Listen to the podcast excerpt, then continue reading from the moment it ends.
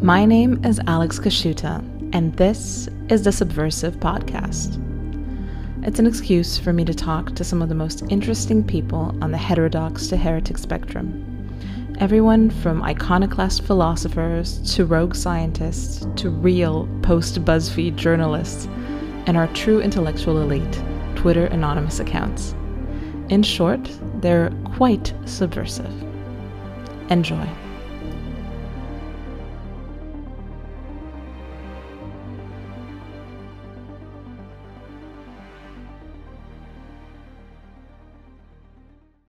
Today, I am joined by Emmet Penney.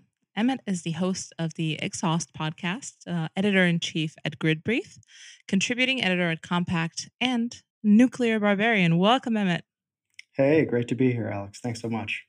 Uh, I'm really happy to have you on. Uh, this has uh, been kind of floating in, in my consciousness for a while to, to create this episode to bring you on so you could deliver your unique expertise about something that is a little bit less airy fairy than the general subjects that this podcast covers. Not that they're not serious, uh, sure. but they're a little bit more, you know, less tied to the brass tacks of living life in reality. Um, and your beat is energy. That's right. Um, bef- before we start with with all of your pronouncements about energy, how did you get this beat? How how did how how come this is interesting yeah, how you? Come? That's a great question. I, I ask myself that all the time. Um, yeah, so like um, uh, I've, I've in, in, some way I have no idea how I ended up here. I have like two liberal arts degrees, right? like I'm not a technical guy um, or any of that.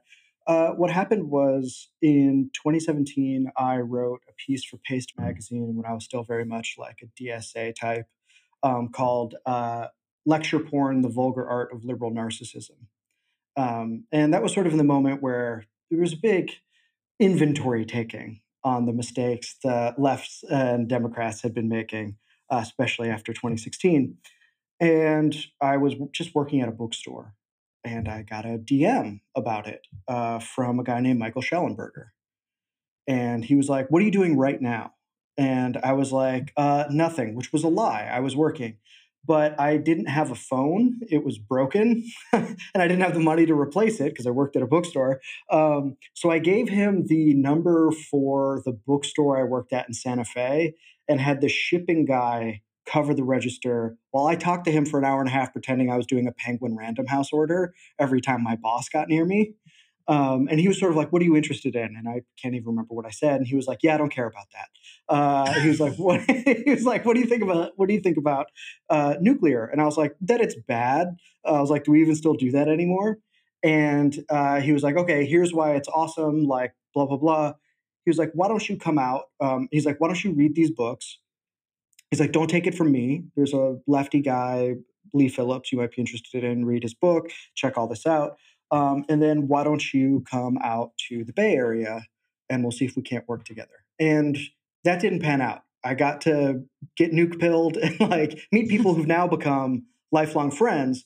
Um, but it wasn't until a few years later uh, when uh, my wife and I had lost our jobs working for a company that fell apart and she started her own business, and I called him and I said, Hey, you should hire me because we'd remained friends. And he said, You're right, I should because I'm about to write a book.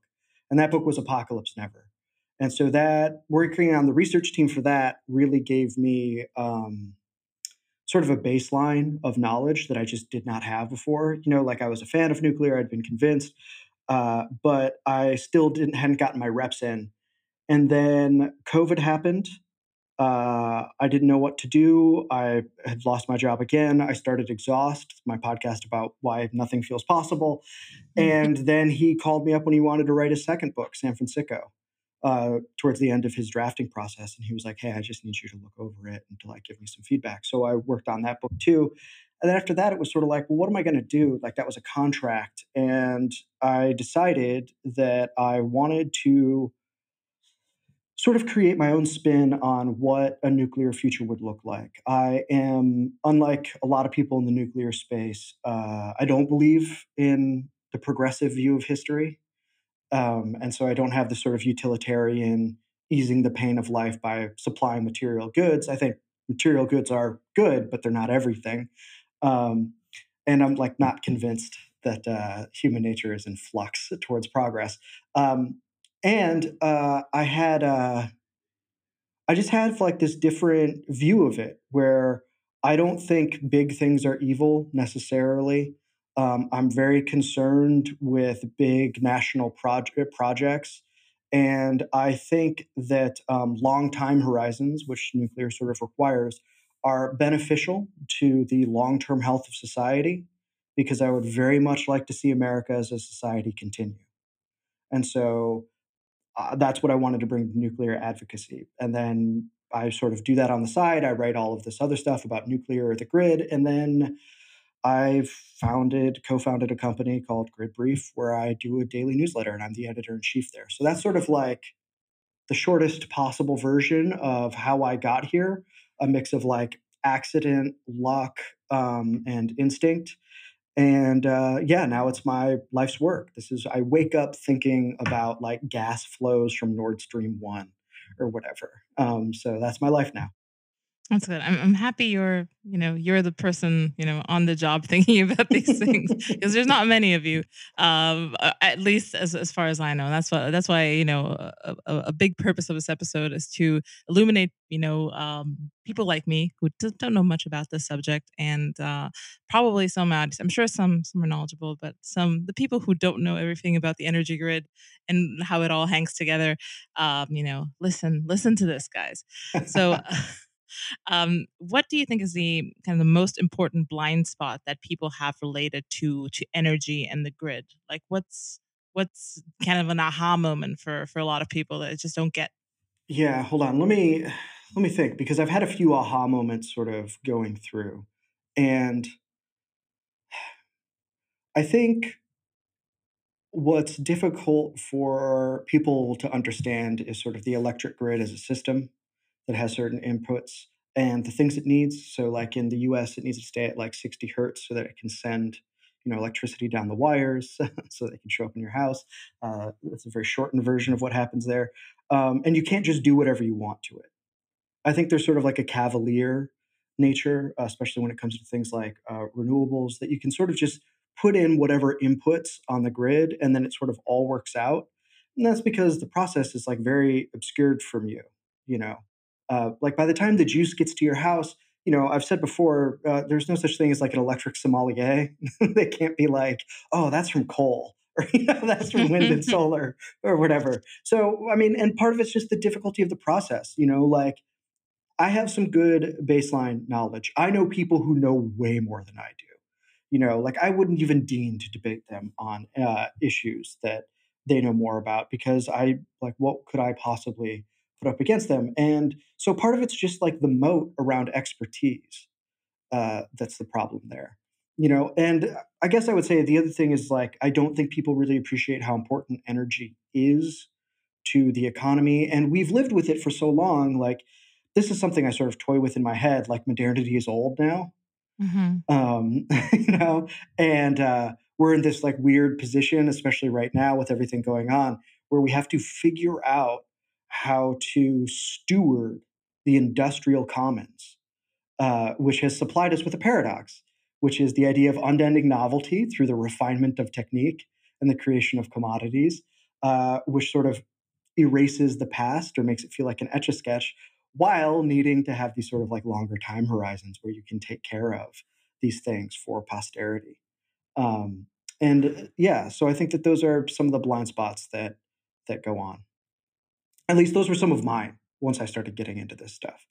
You know, um, it's it's hard. It's a hard topic to access. I would say it has taken me a lot of work, and I'm sure people smarter than me could get there faster.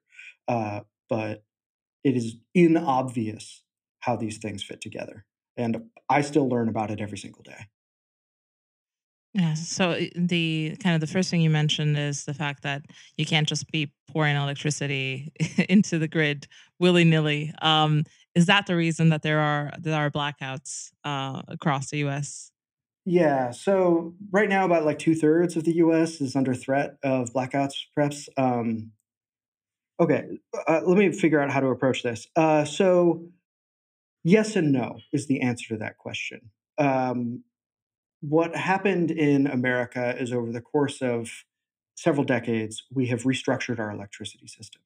It used to be just major monopolies that had regional control and did not compete, and they got a guaranteed rate of profit, and it was their job to provide reliability and build things. Now, there are all sorts of reasons people got upset with that um, in the 70s, especially when the energy crisis hits and just hammers the utility industry. I mean, along with everything else. And there was sort of this green movement lying in the wings that was very small is beautiful. And through some decisions made during Carter's tenure in office uh, into the 90s, especially with the substantial oomph provided by uh, Jeff Skilling and Ken Lay over at Enron, we broke the grid into a series of spot markets. And the way that works is various generators, solar, wind, nuclear, coal, natural gas, whatever, bid into an auction every five minutes to provide juice to the grid. And one price sets the clearing price, some people get priced out, and then everybody else gets paid whatever the clearing price is. So you might be asking yourself, what the hell does that have to do with blackouts? That sounds like it should be fine. Well, electricity is a little bit different than things like natural gas. You can't really store it, it expires in microseconds. And the system has to keep thrumming. If there are interruptions, it creates cascading problems. Now, the way that these markets have interacted with subsidies for renewables and things like that is that they have added entropy to a very complex process. So, how have they added entropy? It's no secret or surprise that when the wind doesn't blow or the sun doesn't shine, wind and solar don't produce. So, when they drop off the grid, they need something to ramp up to meet demand so that it keeps operating at that 60 hertz. And what's that going to be? Just in time natural gas.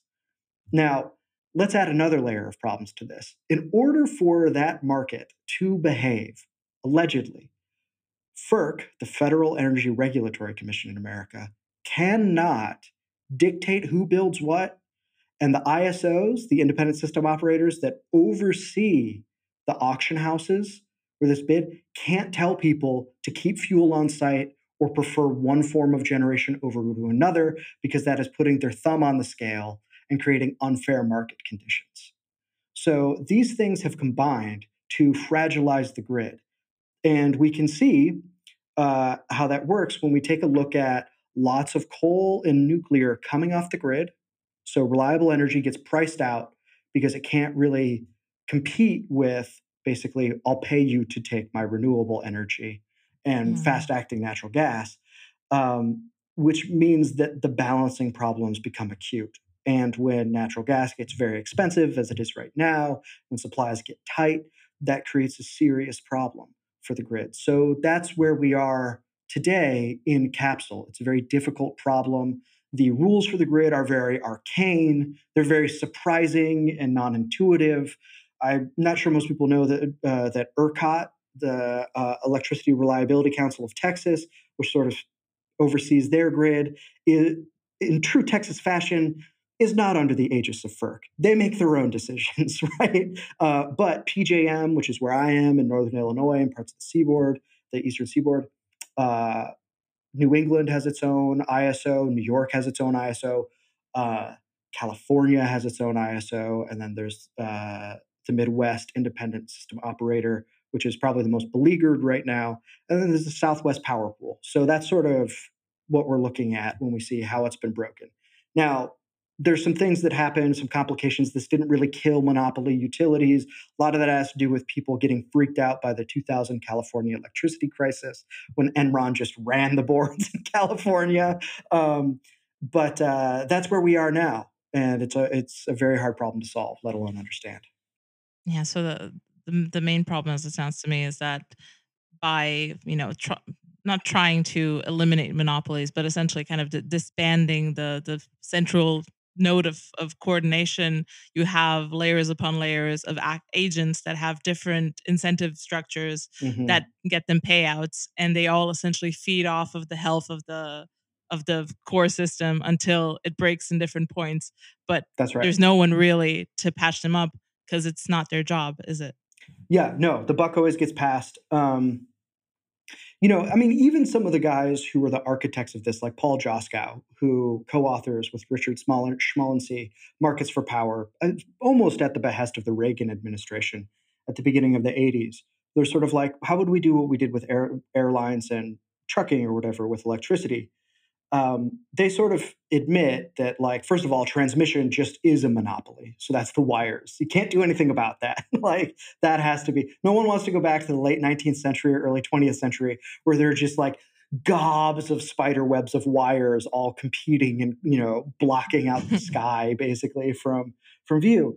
But now, uh, a couple three years ago, in an interview at MIT, Joskow pointed out that the problem I just illustrated uh, was not going to work in the long run. Fossil generate basically wind and solar were free riding off of fossil and nuclear generation, and that enough of those things would shuffle off the grid that we'd be facing the problems we're facing right now. Mm, so this was predicted. I mean, it was clear to see for people who were in the know yeah, yeah, and the more honest brokers, like I like Joskow. I disagree with the entire project, but I think he's I think he's an honest man um, and very sharp.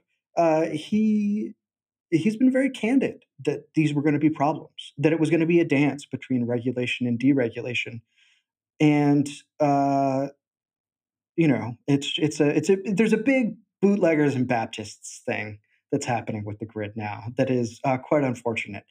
And again, this is the question I come to in American politics generally, but it feels like there's just a famine of people. Uh, there's like too many people in charge of things and not enough people responsible for things. Mm. You know, um, if we take a look at like who benefits from wind and solar, it tends to be like financiers or big multinationals that love to sue like middle American townships for putting up resistance against especially wind farms. Like no one likes that shit. No one likes living near it. Um, and uh, you know, it's sort of like who's standing up for these people? Who's you know, my my worry is that this is the industrial commons, the grid. As I've said before, everybody needs it. You know, I'm sure as a mother, you're like, I don't want to be like washing my clothes at 3 a.m. I want to be in bed, you know? Like I don't want to have to rearrange my whole life to figure out when electricity is going to be cheapest or whatever. You just want it to work. And when a society's elite, so like these finance guys or whatever, um, start to see their own advantage as undermining the very societal structures that have given them their advantages, that's when I worry a society is in decline. And when I take a look at the American grid, that's what I see. Yeah. It it does feel like this is not specifically, you know, just the grid. Like it feels like yeah. this type of rot um just essentially in terms of who is in charge, who is responsible, what are the incentives for the people who actually get to exert power in this cascading, you know, headless morass that everyone's working in. Uh, and it feels like the easiest way is to just eat your way through whatever was built in the past. Like, you know, you see this in other things, like, you know, from building bridges to developing vaccines to all sorts sure. of things. Even even in the private sector, it's not like you know, uh, tech is booming. Tech is booming in uh, whatever limbic trap industry. It's not booming in, in actual you know productive directions and and especially like long term productive things, uh, or you know, sinecures like uh, like renewables. it's booming in, the, in yeah. those directions. Yeah, exactly. And I think something that like is hard to understand or hard to appreciate. Certainly, it took me a while to really figure this out. Is like where environmentalism fits in all of this and what role they play. And they were big boosters of electricity markets because they knew that it would allow wind and solar, smaller operators, to compete against the big guys and that they could just dump some subsidies into it. So, like Amory Lovins over at the Rocky Mountain Institute, Ralph Cavanagh over at the Natural Resources Defense Council, these guys have been for the free marketization of the American energy systems before most people who write for like the National Review got there or whatever. Mm-hmm. You know, and I think that's something that people need to internalize because it's very easy to say, like, oh, like you know, uh, the left doesn't, there's a certain type of conservative that's like the left hates markets and environmentalism is on the left. They ask for Green New Deals and stuff like that. I mean, first of all, the amount of private capital lining up out the door to take advantage of whatever's going to happen in the Green New Deal is like pretty staggering. But you need to look at the track record. And even what's happening right now with the Tennessee Valley Authority. Right now, there are environmental NGOs that are trying to get people onto the board of the TVA so that they can start prying it apart because it has a monopoly and expose it to greater competition from these mom and pop hyper subsidized wind and solar firms. Like these people don't care about the progressive legacy. That is not what they are in it for. They just want to build wind and solar because they think the world's going to end and because they're paymasters who tend to be the financiers that get all the tax credits really love building these things. I mean, Warren Buffett's on record as saying, like, the only reason you build a wind turbine is for the tax credit. Otherwise, they don't make sense. Why would you want a generator of power that works sometimes? Uh, it's it's uh yeah, it, it it feels like you know the all all of the incentives are pointing this way. Like I I from from your perspective, because you said you kind of have a, a, bit of a vision or um kind of a, mm-hmm. an idea of of you know what this might look like if it were to work. I mean, what what does it look like if it were to work?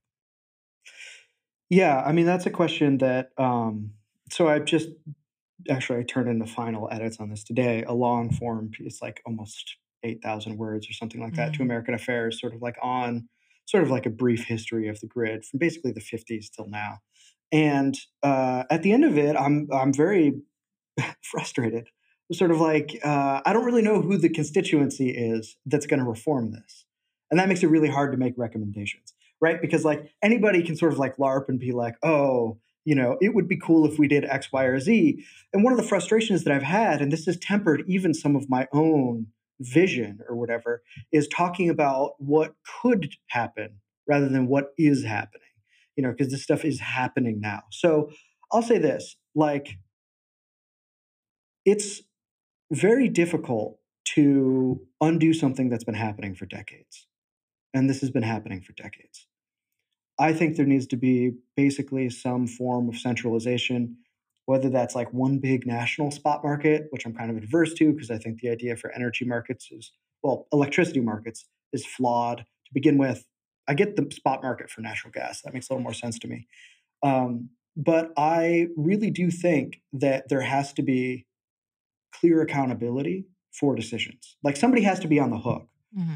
And I don't really know how that works. Like America may as well have another measure for electricity, which is lawyers per kilowatt hour, um, because there's so many like regulators and stuff. It's like a lapidary, you know, system of insiders who do all this stuff from the public eye. So how you get there um, is difficult. So I'd say like the tamest vision I would have is one where people are held accountable for system integrity, um, and that that is like clear and demonstrable to the public because I think the knock on effects of a lack of accountability undermine any broader issues in the long run. Yeah. Because they're demoralizing, they're exhausting.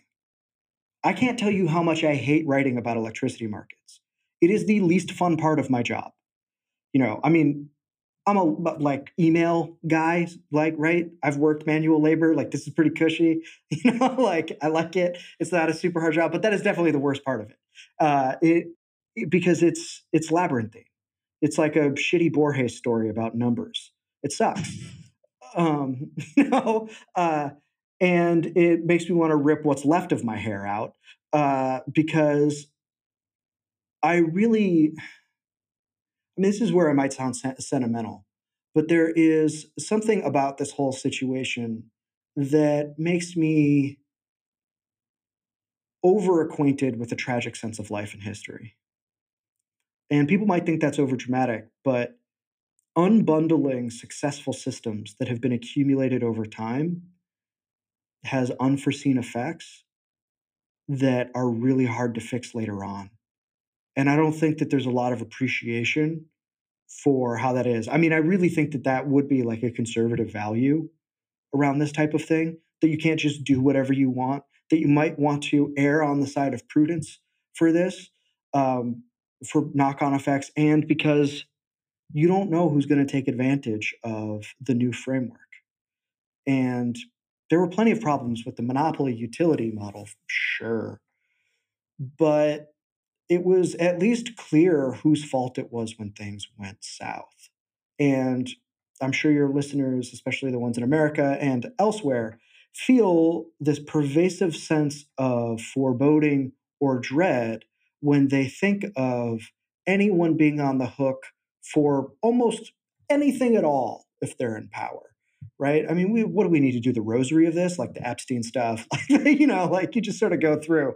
And it seems like nobody there's just no feedback mechanism and that really degrades trust and atomizes people and i think has that deleterious impact on the nature of citizenship Yes. And essentially, what the argument again comes back to, uh, you know, uh, a, a, fan favorite of, of the show, kind of the Curtis Yarvin model, the idea that essentially what you're arguing for is like energy Caesar. You know, there needs to be someone, yeah. a person there, even, you know, a, a kind of a plenipotentiary person who actually you know has the power but also is up on the pedestal ready for people to sledgehammer him down if if that's if that's you know that's what's what's called for at one point uh but yeah i think it's it's kind of all downstream from this this idea that um things at this point need to be managed you know mm-hmm. there's not really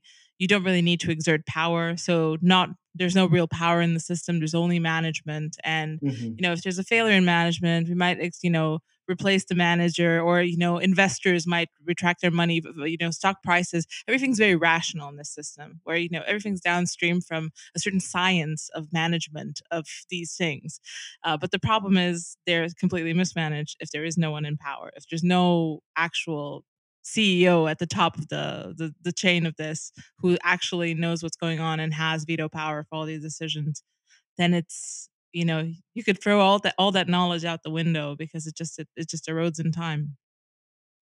Yeah the way i tend to think about this is oh during the post-war era when there's sort of like the truce between labor and management and when everybody understands that growth is sort of what america needs to recover from world war ii because nobody nobody wants to deal with another post world war one style recession um, it's seen as too like just a too dangerous thing to experience. And the labor strikes that happen as soon as Victory Day is declared uh, really freak people out. So they have to figure out how to get everybody on board. And this sort of creates the post-war glorious 30 years whatever we want to call it consensus but i think we should understand that this is also like the accumulation of the managerial class. Right? That's sort of where this all goes. Now in the 60s and 70s there's the big crisis of legitimacy about this and there are legitimate problems with what happens with the managerial class and everything gets so folded into the war machine in america that it's really hard to disaggregate the good from the bad you know like i, I remember i was talking to a vietnam vet um, in grad school, and he was talking to me about drinking in a bar in Saigon with some contractor from you know some big steel company, and this guy who's telling me the story is sort of like you know this basically this sucks shit. like this war is awful, it's brutal, there's no point to it. Uh, my life is hell. I don't want to be here. And the guy was basically like, yeah, but it's good for U.S. Steel, and paid his tab and walked out you know, and uh, the turn away from managerialism uh, didn't actually get rid of it. What happens over the 70s, and especially as like cyber culture sort of starts to become a thing, right? It's no surprise that the 60s, the 60s produces a lot of people who are early cyberspace adopters, is uh, a tick towards decentralization as a way to solve the managerial problem. But really, what that did was create like this rhizomatic managerial structure without any accountable hierarchies. And that's basically what we deal with when we're like online on these major platforms, right? I mean, it's sort of like uh, a million Plutarchian founders that have their HR department that runs your discourse, depending on how they massage the algorithm uh, wherever you may be. And this problem exists not just in the digital space, as we've been talking, but elsewhere. And it seems to be part of a theme that happens after the 70s. I'm sort of like done thinking about the long 60s, as the people used to call it, you know, and I, I really think it's the long 70s. Like that's really the hinge to me about what changes in uh, American business and culture. You know, because like uh, Ford, Carter, and then Reagan are all sort of picking up on the same theme, themes headed in that direction. You know, it's not like Ronald Reagan gets into office and there's this radical break into, you know, neoliberalism or whatever the fuck that's supposed to mean. Yeah, and and in your estimation, what's what's the next phase of uh, of this? Because it feels like Oof. you know, like I guess your podcast kind of uh, explains your your personal feeling about Sure, about the situation. Yeah, exhaust, but still, um, some something's got to give. It, it feels like we're in a in a tumultuous time. It feels like you know some sort of change is on the horizon. Mhm. Um, but what what comes out of this? Yeah, so I mean, this is the hard school of experience right now. Um, and I think a lot of people were trading on the accomplishments of the past, and those accomplishments are running dry. And a lot of people, like Germany, are sort of waking up to a much ruder reality than they imagined living in. So I think really what happens is the societies that can pull ahead in the future are the societies that can wake up to this reality faster. And the US has some very great advantages here, right? Like if you can sort of like overcome the obstacles at the E- EPA or the Department of the Interior, like we could be pretty energy sovereign if we want to be. You know, like that's a political possibility for us as well as an economic one.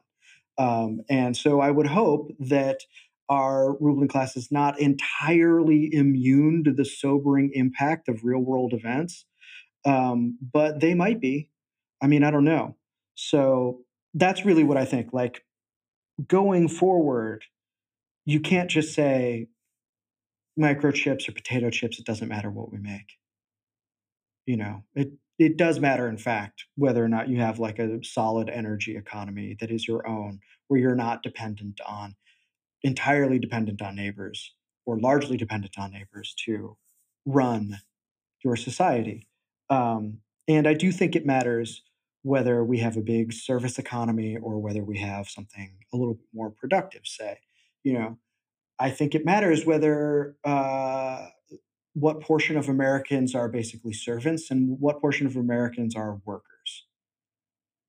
Um, I think that that has sort of cascading effects on morale and on a sense of civic dignity and civic responsibility. So societies that can sort of like wake up to that reality that that's what they need, that uh, they can't just leave it all to chance, and that um, commodities remain king uh, will do well, I think, in the coming future. Because it's not like things are going to get easier, not for a while. I mean, the, we're not even really in the energy crisis right now, if we're being honest. We're in like prices are high and inflation is a little weird. Like after this winter, we're in the energy crisis. So that's what you expect looking at That's what I expect. the data. Yeah. That's what I expect, sort of just taking a look at it. Um, I mean, a lot of a lot of what will happen depends on how the Ukraine situation goes. But I mean, that doesn't really seem to be coming to an end anytime soon. Not that I'm aware of, anyway. You know, it's I'm not in the halls of power. Like I'm just some guy. What do I know? Uh, but you know, from what I can tell, uh, that's not happening. And like the industries that will shut down I was calling this the Black Cascade last fall. Like I thought this was going to be bad in like I don't know August or September last year, you know. And then the Ukraine thing happened, and I was like, oh no, this is about to get way worse. Because when you see fertilizer industries or chemical industries, like the German chemical industry, is basically like we can't conserve anymore. This is it for us. We either have to like abandon our production or do something else. Like that all flows as inputs into tons of other things. So that creates a lot of problems for everyone else when those things fail. Um, and so, yeah, like I don't think the Ukraine situation is going to get solved. I think it's clear when we're looking at what's going on with Nord Stream 1. Uh, Russia's already kind of saying this is only going to return to something like, I don't know, 20% production of what it once was. Basically, Europe's going to burn through a lot of its reserves Uh, there are no friends in a crisis, so they're going to keep what they have when things get cold.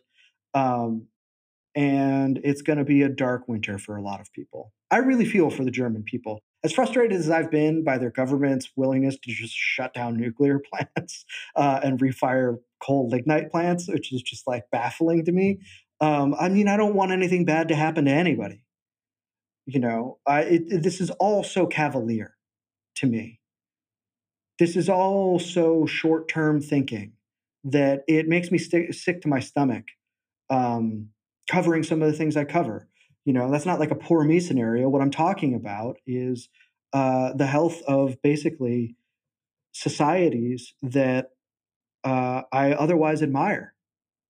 Yeah, it just feels like they're like the adults have have left the building uh, oh, decades yeah. ago. There there is no one like there's not that like old guy in the factory who knows how every machine works. He's died like 30 years ago and oh, people are yeah. just like you know make makeshifts you know daisy chaining shit now and it really is you know like one of those just you know dystopian sci-fi novels where you know people find like a math book you know five 300 years after everyone's forgotten what math is and they try to piece together what these symbols mean and it's it's really scary and it's already happened it's like we're post-apocalypse at this point yeah i mean like we're lucky that we haven't shed all of our institutional knowledge but i mean again, that's like another thing that people have been so casual about.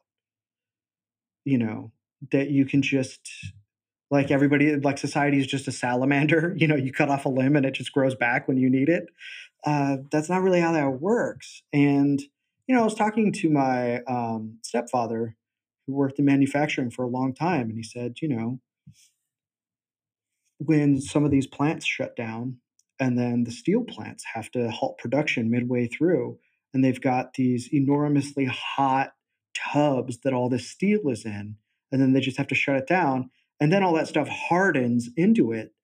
He was like, "Do the guy are the guys that know how to fix that still around? Did they get laid off in the '80s? Like most of this is running on gray hairs who sort of refuse to retire, you know." And I like, look, I don't want to be overly a Cassandra. I only want to point out that we should have greater respect for the material backbone of our societies.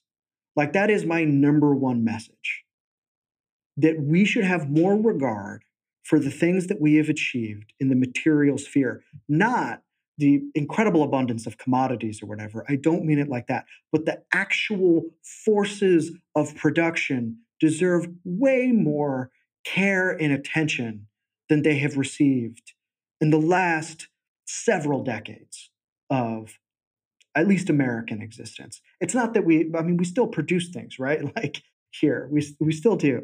And we should be very, very proud of our abilities with things like natural gas. But like, there is such disregard for achievement that uh, I don't, I, it's just, it's baffling to me.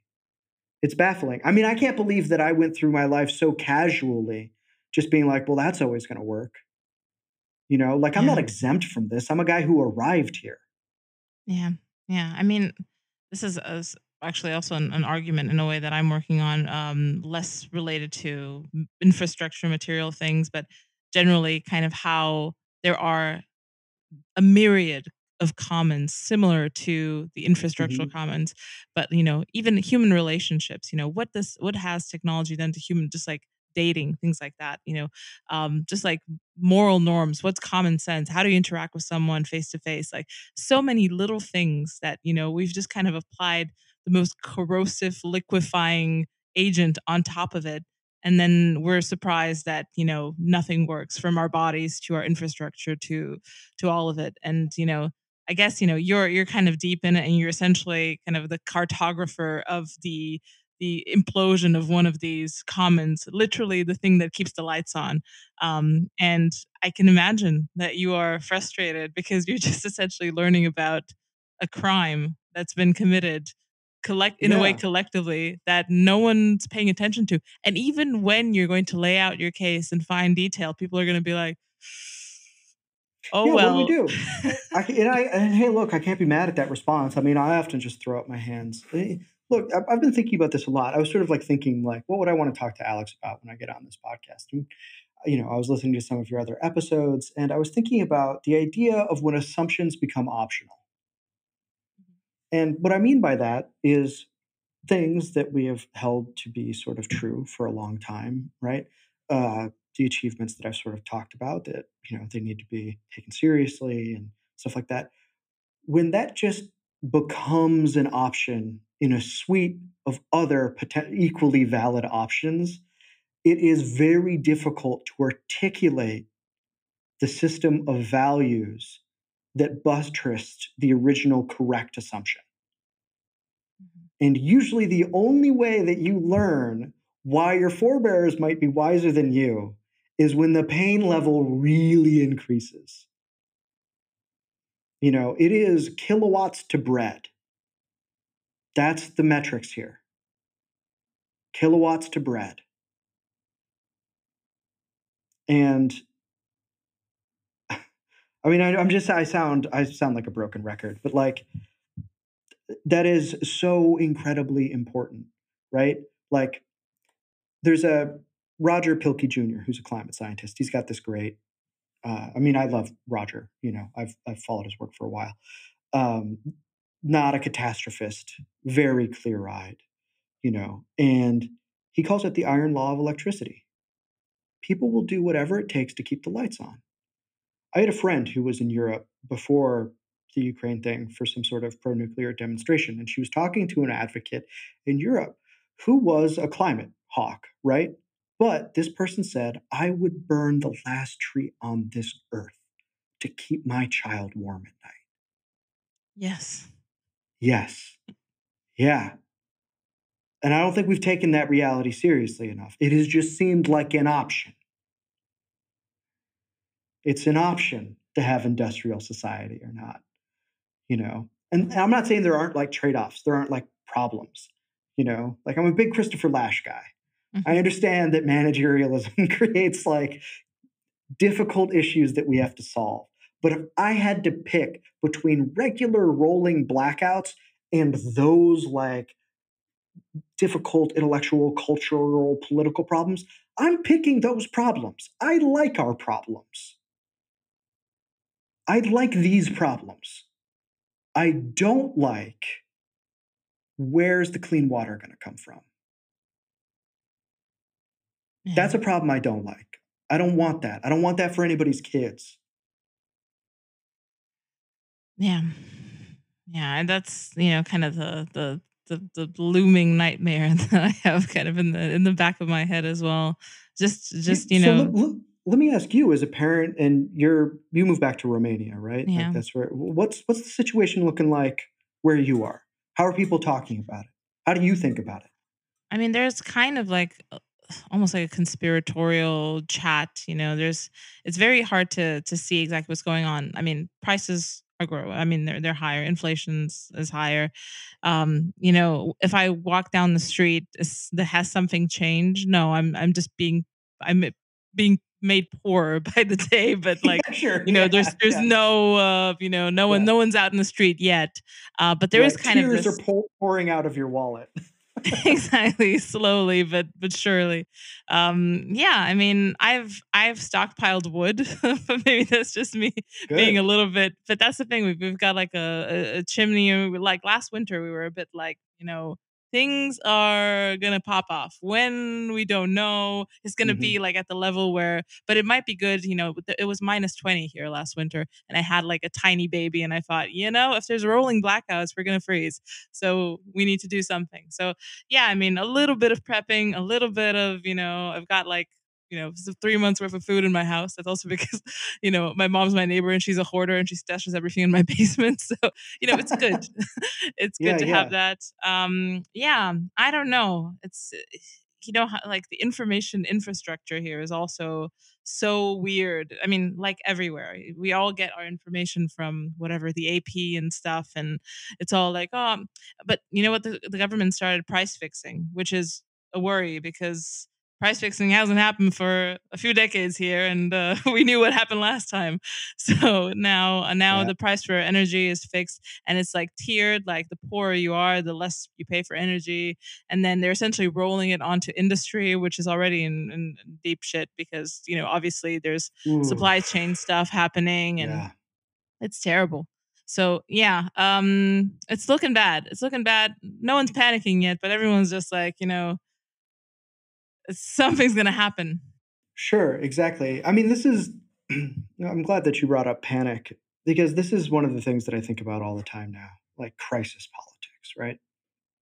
I mean, I'm sure everybody had their fill during COVID of crisis politics, um, and sort of like what that does. You know, when I was a kid, I was always confused by FDR's famous phrase, you know, there's nothing to fear but fear itself. I was like, what could that possibly mean? And now, when I take a look at the invocation of crisis, sometimes it's necessary. I'm not saying it never is, right? Um, but when I take a the culture of fear and the culture of fragility that seems to have become hegemonic, at least in America, um, you start to realize what I think he meant by that. And that he understood that there were second and third order effects to a society where people are overcome by fear, which inhibits their ability to do what might be right or productive or good for society at large. In other words, it is a limiter, perhaps, on civic virtue at a time when it is highly needed. And so that's what I think about when I take a look at this. You know, like how many states of exception are going to have to be declared because things just get too bad? And look, there might be practical reasons that's just unavoidable, but that should instruct us on who we should be going through that, going through those moments. You know, these things are difficult, they are frightening, but to be overcome by that is to sacrifice the gift itself, the gift of our vitality. Yes. And it's, you know, even even being um kind of denizens of the empire in decline is not the worst position anyone's ever been historically. That's it's a very it's a very complex empire and many, many things, many big things can go wrong very fast and not many people know how to fix them. That's for sure. But still there are things that can um, be salvaged or th- that there are things that you know we can we can hang on to. And you know um, heroic times call for heroic um, heroic people. Maybe that's like you said you know it might be um I don't know, an invitation for some for some who feel kind of this this, this emptiness in their lives. I mean, I hope it doesn't have to get too heroic. That's like I mean, I'm a I'm a mother. I don't need to be too heroic. I mean, I love I love my creature comforts and uh, you know the lights especially very important uh, because they tend to connect to everything else. So Yeah. yeah, Yeah. I mean, it's so difficult, right? Like, what what sort of highly how do we make a society like the one that we have that is complex in the ways that we've talked about, to borrow from Illich, convivial to human freedom? That's still a very live question, perhaps more live than ever after we, the uh, shocking interconnectedness of these systems is demonstrated to us as things get tougher. No, we should ask serious questions about that. I'm not saying that I have like answers, but the response to that type of question that I don't like is just get rid of it. Mhm. They don't. I don't think that's realistic. I think the costs for that are very high, and that no yeah. one would want to pay them. You know, Yeah, I mean, um, I th- there are some people, you know, who kind of nurse uh, anarcho primitivist fantasies, and uh, it kind of sounds cool if you're, you know, you have like a little shack in the woods next to civilization, and then you can pop in and out, and you know, get your whatever French fries from from the sure, nearest sure. town, kind of a Walden style uh, escape. But uh, I, I remember my my husband was reading this book some some sort of sci-fi horror on an EMP, and I was like, oh, an EMP. What does an EMP do? Essentially, just like whatever disables your toaster. And he was like, no, it's literally like almost like a zombie apocalypse thing. It tells you like how people are just you know resorting to cannibalism and stuff. I'm like, hmm whoa. And then he just kind of read a little bit from it. I was like, that could happen from a solar flare. Sure. like, Yeah. Yeah. just you know, Yeah. Yeah. I mean, I I want to say like a few things about sort of the retreat to yeomanism as an instinct. Like, look, going out and living a communal life in the woods is a blessed thing. But early church fathers have been very clear about what that type of life actually means. You don't go out there because it's a retreat from the difficulties of the world. But that is where the darkness is at its height when you are more isolated. It is not just physically demanding, but spiritually very, very taxing and not for everyone. I, I think that gets a little bit undersold in some of those fantasies. And the other thing I would say is like, that seems to be a way to avoid the politics, avoid the difficulties that we have to walk through of very old questions that are hard to answer, which is who's in charge, who owns what, and who benefits. I think it's clear kind of who benefits from some of what's going on, but mm-hmm. maybe they shouldn't be the ones that benefit from what's going on, you know? So I think that while I completely understand and wish anyone luck who is doing that journey in a non condescending way, you know, because like I said, I think it's a blessed task to do such a thing. Um, I would not recommend that as a societal solution to the troubles we're facing right now. Yeah, it kind of reminds me of the, you know, idea that you can just, you know, grow grow your own food and, you know, be be self-sustaining and things like that. If you plug into the supply chain system where, you know, you get your fertilizer from X and then you get, you know, there's there's so many like intermediary products that go into yeah, just the the Sure. Well, and the other thing is, like, we can take a look at Lebanon. My uh, friend, good friend, and mentor Robert Bryce has has covered this. Um, there's a great Wired article that goes into it. The generator mafias, right? So Lebanon has a very fragile grid, and there are basically guys that are a mafia who controls who gets access to generators and who doesn't. And they are the main obstacle to a centralized national grid because it would put them out of business. What might that look like in a Western context? Well, in California, California, which has one of these spot markets, right? California's diesel backup fleet, because the grid has gotten so fragile here, is now equal to 15% of the entire grid. It is 24 times the size of the state's battery fleet. This is the fraying of the industrial commons because those diesel backups get put, of course, in poor neighborhoods, but are for the service of the wealthier Californians. That's how this is going to go. There's not going to be some return to homesteading. There's not going to be some more agrarian future out there for us. You know, I'm not saying times won't be difficult. I'm not saying that climate change isn't real. I believe it is. That's why I like nuclear. Um, but we're going to have to learn to adapt. And we're lucky that Prometheanism is a part of the human experience. And we shouldn't denigrate that, just like we shouldn't put it on a pedestal. Practical arts like politics, spiritual elements are, of our existence are important too. And I think that's sort of what gets me frustrated about my other uh, friends in the energy space is that um, it is easy to oversell the importance of the, electricity grid because it is so vital.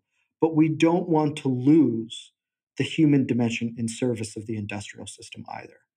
It's a difficult balance to strike. Nobody's done it perfectly. But again, I'd rather have that problem.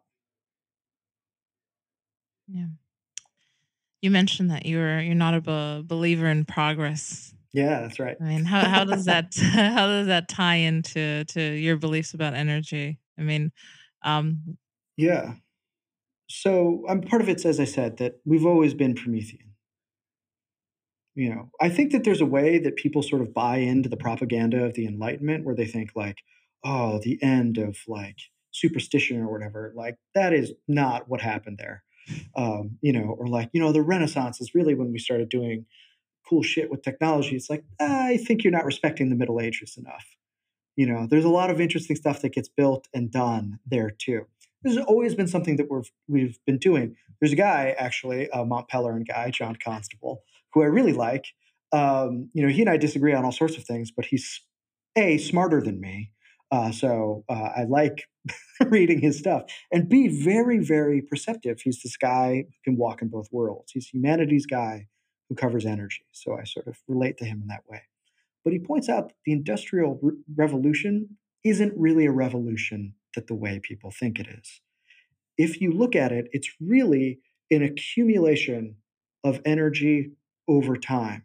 And the phrase industrial revolution gets used by people talking about the political situations and the industrial situations in Britain and France, and then in like absorbed into the Marxian framework for how to talk about the coal age, which is nascent and exploding um, at the time that he's writing.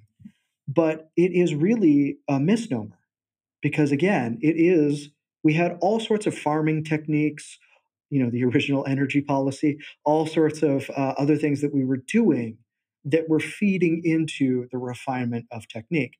Now, if you want to reduce progress to the refinement of technique, and I'm sure some do, you can kind of say, like, well, history is progressive. But I don't think that's honest. I think people that say that also mean that there's this moral dimension that's there that I'm not convinced is there.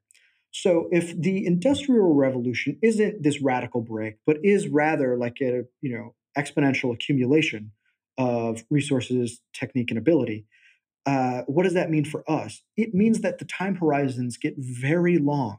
You can't just, it's not like, you know, Michael Scott from The Office, like I declare bankruptcy. You can't just declare an energy revolution, right? You can't, or an energy transition. Nothing works that way. It never has, you know?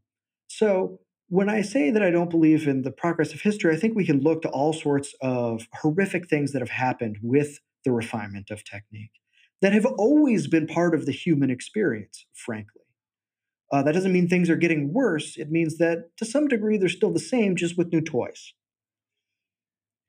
The difficulties of running a society, I think, are relatively the same. Regime types, more or less the same. Again, new toys, new features, new things to think about, but basically the same. And it is our task to gird our society against the forces of entropy. Energy has greatly expanded our ability to do that. You know, like a house is a system, it is the reduction of entropy to serve the family, right? By providing shelter, by all of these things. Say the same thing about the grid. Now, where does that put us now? I have a pet theory.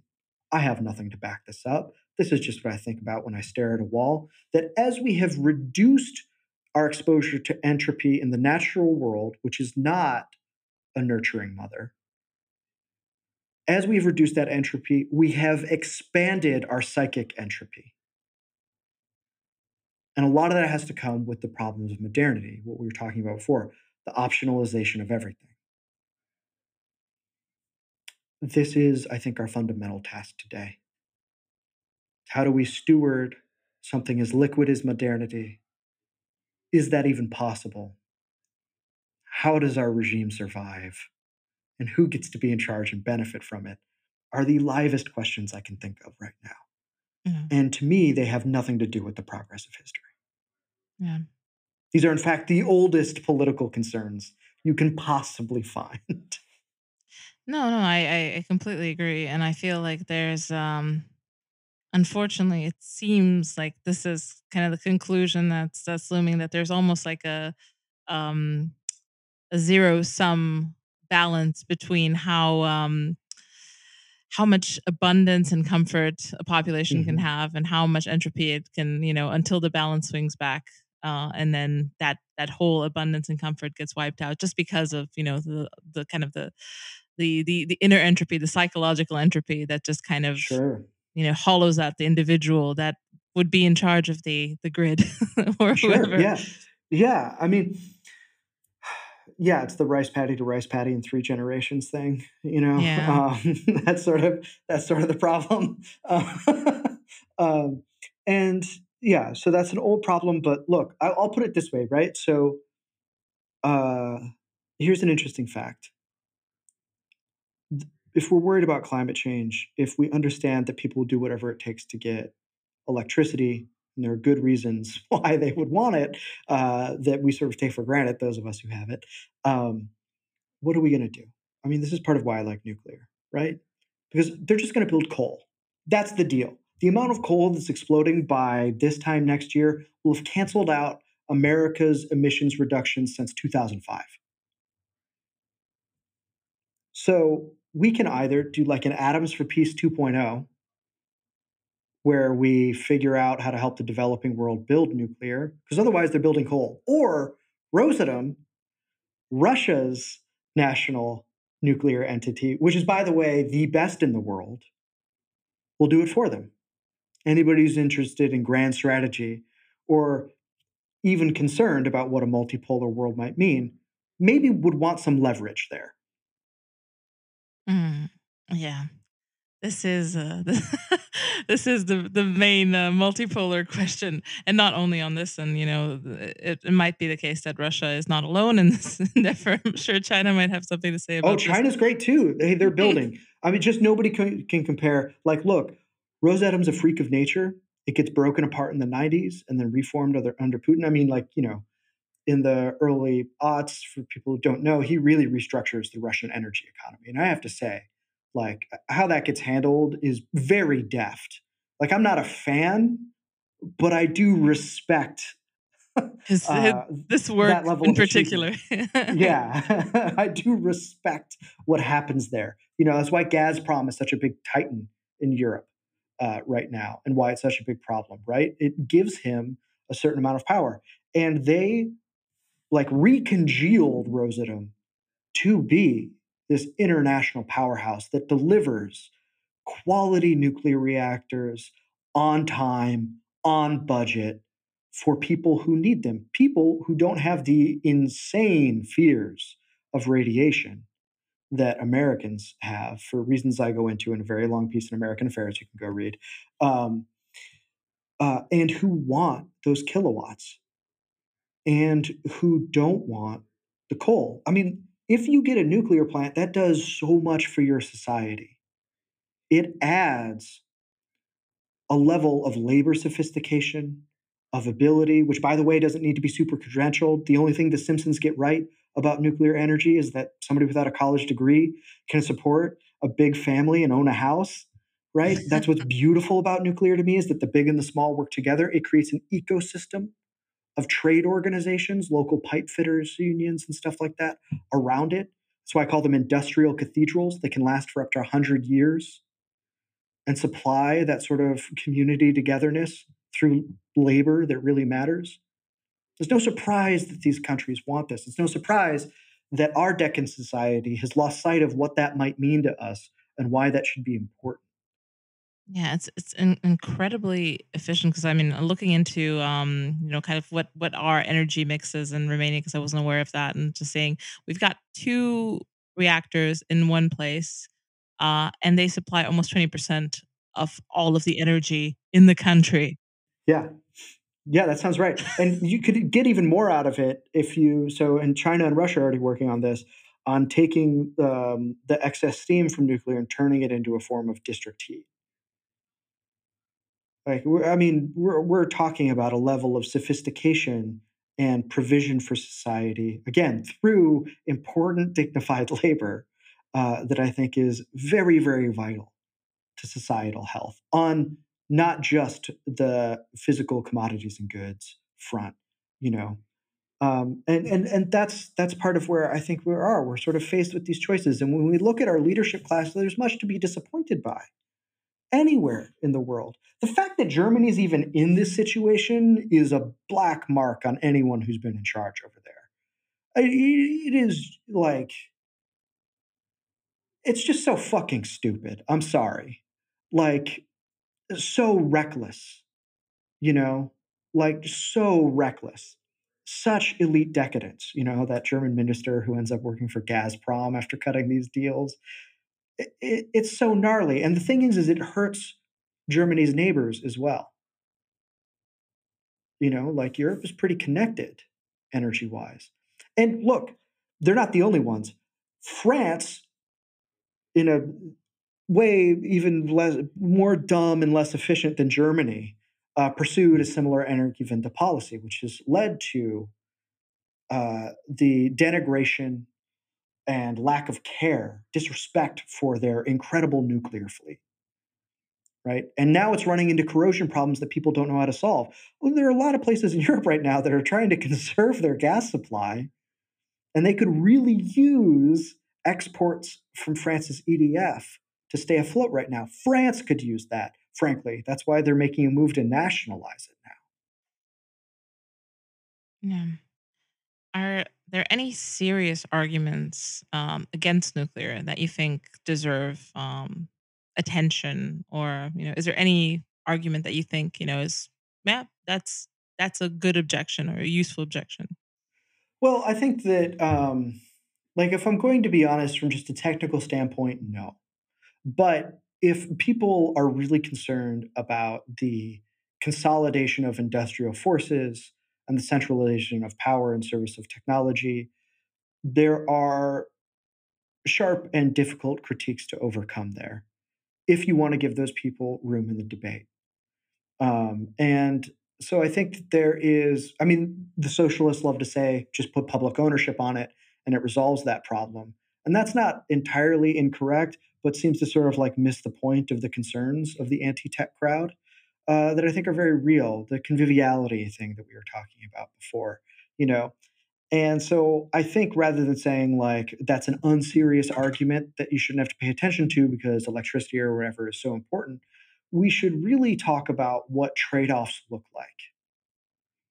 And that that's the way to encounter that argument. You know, because the whole plan that we were going to do a decentralized, more convivial, like renewables and biomass thing has led to greater managerial consolidation, farther away from public control, and even more difficult to understand because it has added entropy and unnecessary complexity. And so it has not really provided the reality of the anti tech vision. Um, so I'd say that that's like maybe it's just me because I'm in some ways a return bro, uh, over um, invested in my opponent's arguments in that way, and I find them the most interesting or the most compelling because it just technically it's the best. It just is. The waste is the best part. It's the easiest to handle. It's the most safely stored. Uh, it's the most energy dense with the fewest negative trade offs you can get out of any industrial system uh, and it lasts the longest. Unlike coal plants, uh, nuclear ages like fine wine. It gets better over time as you refurbish it. You know, like we, in, in America, well, some of our plants operate at above like um, they operate at almost at ninety percent or above capacity. That's crazy. That's crazy successful. You know, um, and I've already sort of talked through the labor, big and small, working together, sort of thing. So, um, you know, people might be worried about like weapons or stuff like that. It would be like beyond the movie The Rock with Sean Connery to figure out how to turn the waste into weapons um, level of like, I don't know, uh, ne'er do wells getting up to that. Uh, I think it's just the safest and the best. So um, I've read tons and tons of critiques and have found all of them coming up short. Yes, I was actually I just read a few um, kind of bullet points prepared by uh, whatever think tanks or something like that before you know coming in, and even to me, an untrained eye, they all seemed retarded. like, just you know, it's just things like um, like uh, at, at the moment, four, 444 plants supply 11% of global electricity. That was the stat that they came up with. Uh, it's been estimated by their calculations that you need 15 around 15,000 plants in the world to supply global the global grid, um, which just doesn't seem to to, to work out that great. way. Yeah, I mean, even even so, it's you know essentially that was their argument that you know imagine you know if you're scared at 444, how scared will you be at 15,000? You know how many? Right, the fear of big numbers type thing. Yeah. so here's here's a good back pocket thing for people that might not be convinced. Again, you can check out some of my articles on this or whatever on the history of nuclear and how it came to be demonized and how it's in fact part of the American nuclear establishment's fault that people are scared of radiation when I don't really think that they should be. If you've ever taken a plane, you've been more uh, exposed to radiation than any nuclear plant would expose you to, probably. Um, but one of the things that uh, I learned from Robert Bryce is that the lower your energy density, the higher your resource intensity. Right? So if we take a solar farm, a wind farm, not very energy dense, the capacity factor, which is basically what people talk about like, okay, let's say this is 15 megawatts or whatever. How often are you going to get that amount of electricity from it? Say 15% of the time, 30% of the time for solar, wind, depending on the season. And you need a lot of land and a lot of resources to harness that energy, right? Nuclear has the smaller land footprint. Like a buddy and I, uh, Adrian, we wrote a piece for the Bellows on this, and we sort of did some back of the napkin math, and we were like, well, what would it take to do wind and solar for the entire U.S. grid based on 2019 consumption? And it would take up the size of like Ohio, 80% of Ohio. And you're like, oh, that's not too big, you know, maybe. Then we compared that to what it would be for nuclear, and it was smaller than the size of Chicago, where I live. So you're talking mm-hmm. about all of that natural land. And we didn't even factor in transmission lines because you have to build these things far from where the energy is needed because that's where the weather is the best for them, and then build big transmission lines to hook them up. So the lower your energy density, the higher your resource intensity, right? That's really the transition that um, gets sort of misunderstood about coal. The reason why we did coal is because it is more energy dense than wood. Mm-hmm. Right, England starts running out of wood. They start buying it from America. Everybody's anybody will do what they can to keep the children warm at night, so they're just walking into the forest and chopping down whatever the fuck they feel like. You know, um, that's the way that goes. You know, people will find a way, uh, and and that's why that's why nuclear is so impressive as an achievement. Uh, it is very, very fascinating to me that it ever came to be at all. It is even more fascinating that it's one of the first times society has seen an increase in energy density and then walked away from it. Yeah. I'm That's almost, a fascinating problem. I think there might be an element of kind of these vivid um, kind of images or uh, kind of this vivid imaginary that's related to you know accidents and it, to sure, me it seems like yeah. whenever I, I talk to someone about nuclear they're like oh you know fallout you know it's it's very much tied to the media it's very much tied to all sorts of either movies or or you know cultural there's a great book on that honestly yeah. by david neiwert called the rise of nuclear fear and what he, he even traces it back to like ancient myths mm. um, and things like that. But that it is really about this diffusion of images uh, that create our lexicon for discussing uh, dangers around nuclear. And again, to give people who were frightened of nuclear their due, some of them I think were basically evil Malthusians uh, who knew exactly what they were doing. Um, but just for the random person that was just like, I don't know what this is, I don't know what's going on.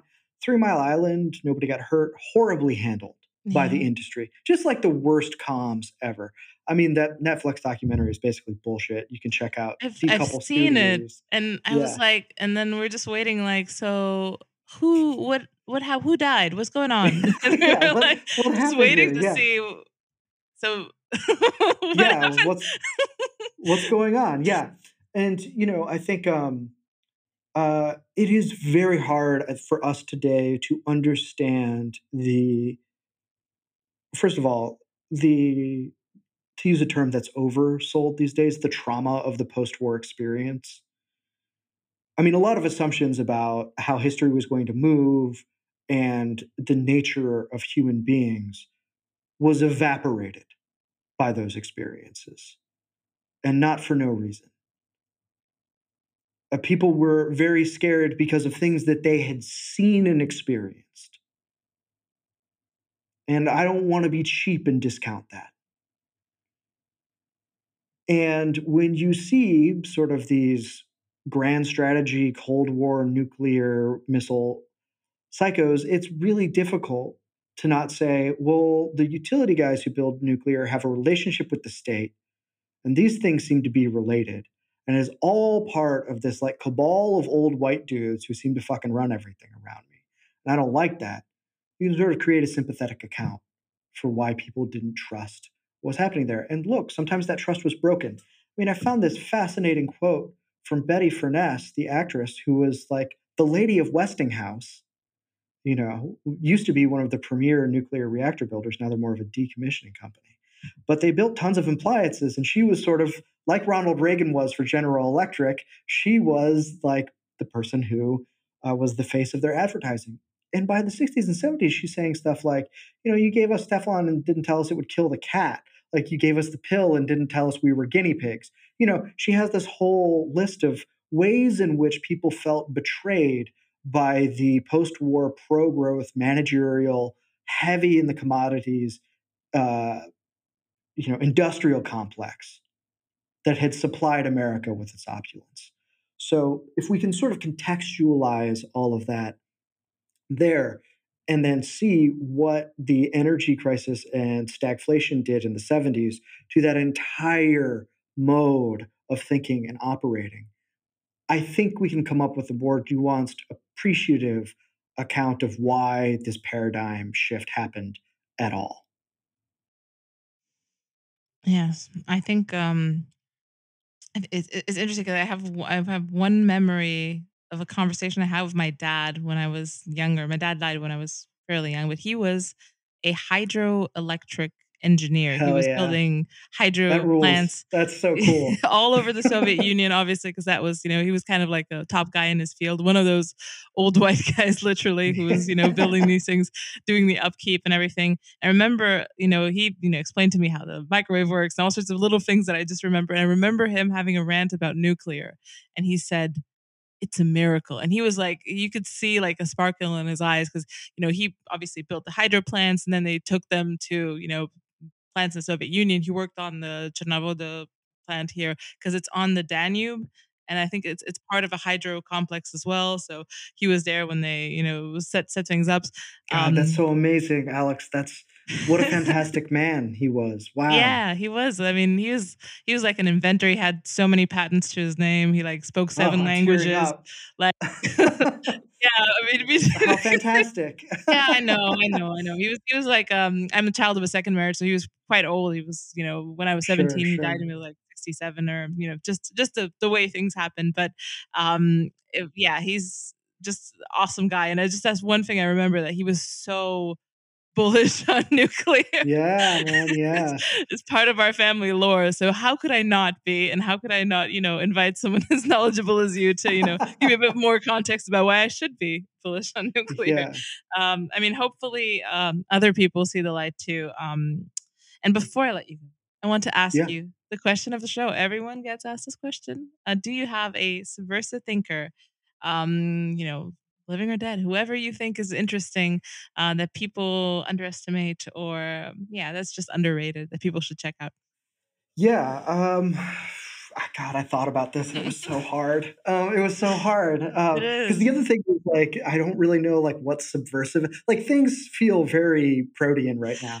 Um, yeah. so, I'll say that like um, uh, I, I, mentioned I don't know how subversive he is, but I think people should read Christopher Lasch's uh, book, The True and Only Heaven: mm-hmm. Progress and Its Critics. I think yeah, it's a that's the best Lasch. Yeah, the it is. It's book. I mean John Updike, who was his roommate at Harvard, said really? that it was his magnum opus. Yeah, they oh, actually man. used they were sort of competing against each other as fiction writers, and then at some point Lash understood that Updike had surpassed him, and he was like, "I think I'll become a historian." Um, Good. But, Our uh, yeah, and Updike used to say that Lasch had that, uh, you know, Hemingway-esque plain style. And so when Lasch went to write the sort of writing manual for students at the University of Rochester, uh, in a nod to Updike, he titled it Plain Style. Um, but it's a fantastic book. There's plenty to think of there. Over at Exhaust, um, behind our paywall on Patreon, we did the whole thing. Mm. We read through the entire thing chapter by chapter. If you want some thinking partners for going through that and to sort of motivate you to move chapter to chapter, uh, you can check that out. Um, but with or without, without us, I think people should. That's that real shit uh, from yeah. him. You know, that's excellent. Yeah. Okay. Um, and I got to get out of this room real quick. I will say everybody should reread The Republic uh, every couple years. Okay, perfect. Thank you so much, Emmet. This was super informative. Just the best, you know, summary of the situation. Uh, and thank you so much for coming on. This has been a long time coming. Yeah, thank I'll you so much you for having me. Catch you later. Bye. If you like what you're hearing, want to see where I take it and maybe want early access to episodes, bonus episodes, access to the AMA, or you just want to support the cause of dissident speech or my work in general, head to my Patreon at patreon.com slash aksubversive. Your donations are what keeps the lights on and makes the show possible, so thank you.